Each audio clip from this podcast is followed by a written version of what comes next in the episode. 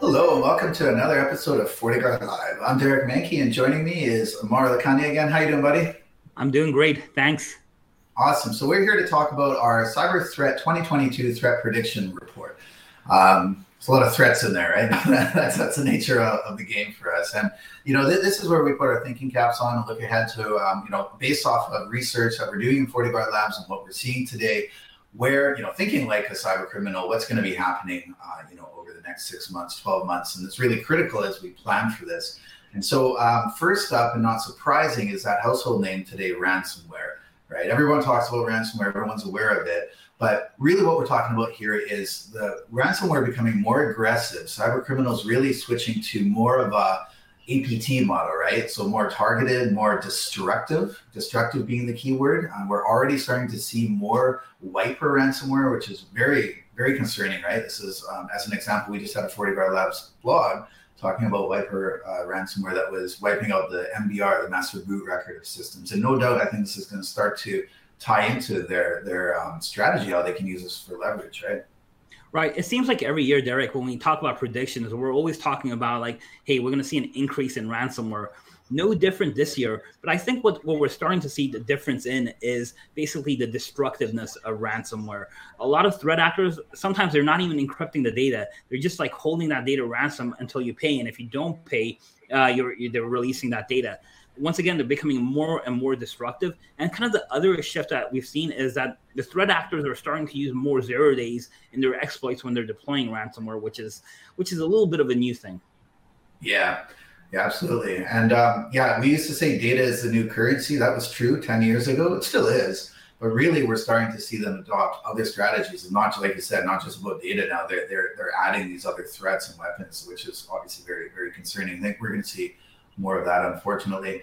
Um, also, equally concerning is the weaponization of AI, and I'm not talking about Skynet. I'm not talking about you know this um, all these hypothetical situations in 20, 30 years, right? But what is real today? We're seeing already the weaponization, effectively, of machine learning, right? Uh, to to master um, social engineering using machine learning to mimic people and uh, to create deep fakes, and that's really concerning because this is all about people's identity, right? deep deep fake voice deep fake video that's pretty concerning. It's becoming harder and harder to tell what's real and what's not.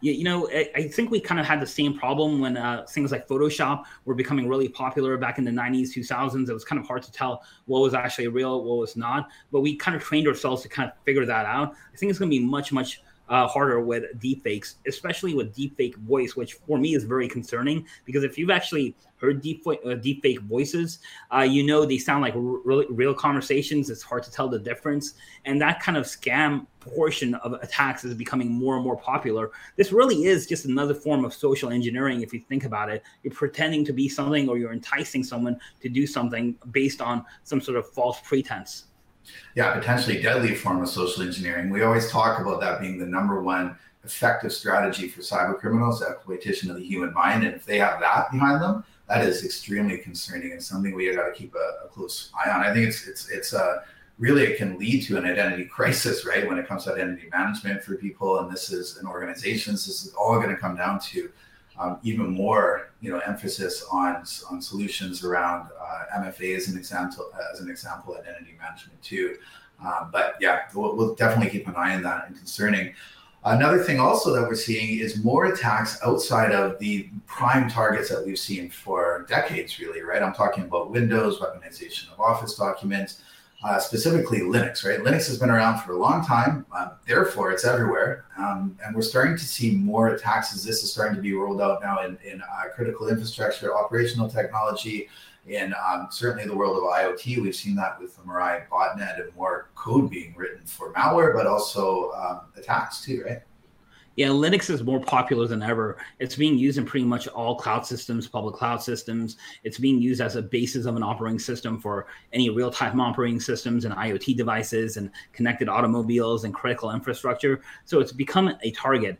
And we've started to see Linux you know linux become a choice for threat actors to write malware against but i think they're getting more comfortable against you know more comfortable writing linux malware so because of that i think we're going to see more linux malware obviously Yeah, yeah, definitely. And we've also seen the rollout from um, uh, Windows with the WSL, the Windows subsystem for Linux. So even Windows has Linux too. Um, so it just shows that that attack surface keeps growing. And speaking of attack surface, um, one of the things we mentioned in the report is attacks from space. And we're not talking about little green people and uh, UFOs coming down uh, to, to Earth. Uh, we're talking about something that's real, and that is sat- satellite communications, satellite internet. Uh, this is an exploding space. It's already here, um, right? And it's going down to that point where there's going to be no such thing as no connection in the future. Uh, we're talking about tens of thousands of satellites that are going to grow and support sat- satellite communications. And you have to remember with these SATCOM connections that there's base stations. It's grounded to Earth, and internet traffic flows through there. Therefore, cyber crime is going to flow through there as well, right? Yeah, absolutely. And the problems that we have in backbone connections are just amplified with uh, satellite connections. So when we're talking about things like denial of service attacks, we're talking about like unwanted traffic, we're talking about like latency based attacks. Everything is just amplified with satellite based attacks. Obviously, with low Earth orbit satellites, you, you, know it's a it's a lot more resilient uh, to those attacks versus like high orbit satellites, but it's still a problem and it's still going to cause a mess. And I think it's going to cause a mess as more and more people rely on uh, you know these uh, these satellite connections on places where they couldn't get internet and they started getting connected. And it's a way to not only run businesses but critical infrastructure and life yeah. you know, as we know it as well.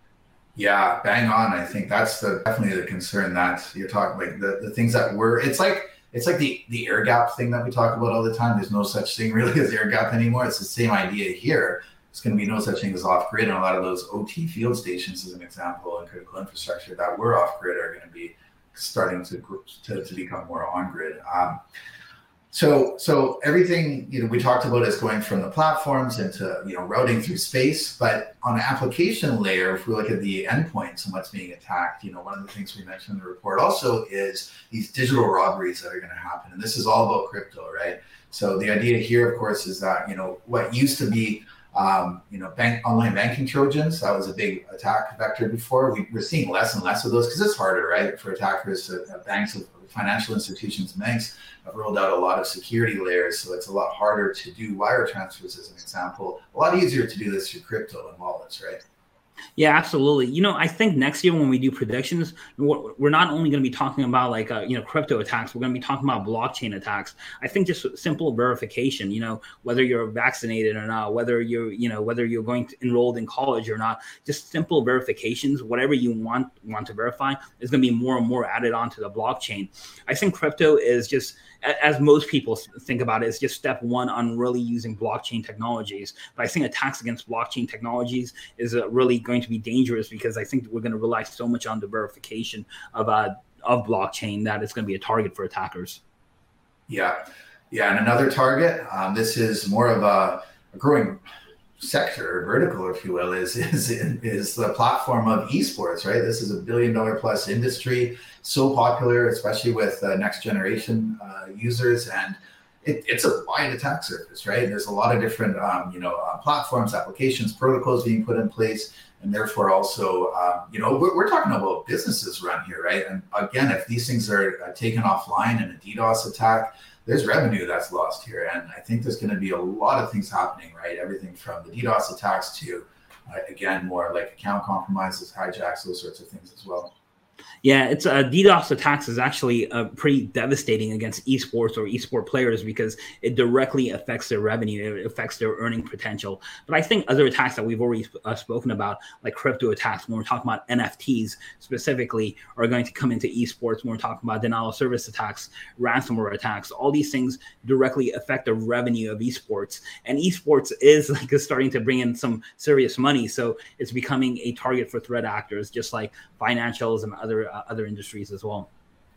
Yeah, absolutely. So, so going from space to the end user, um, let's talk about the edge now, right? That edge continues to push out, especially with everything we just talked about. You know, there's no such thing as a no connection, and um, you know, a lot of these off grid becoming on grid.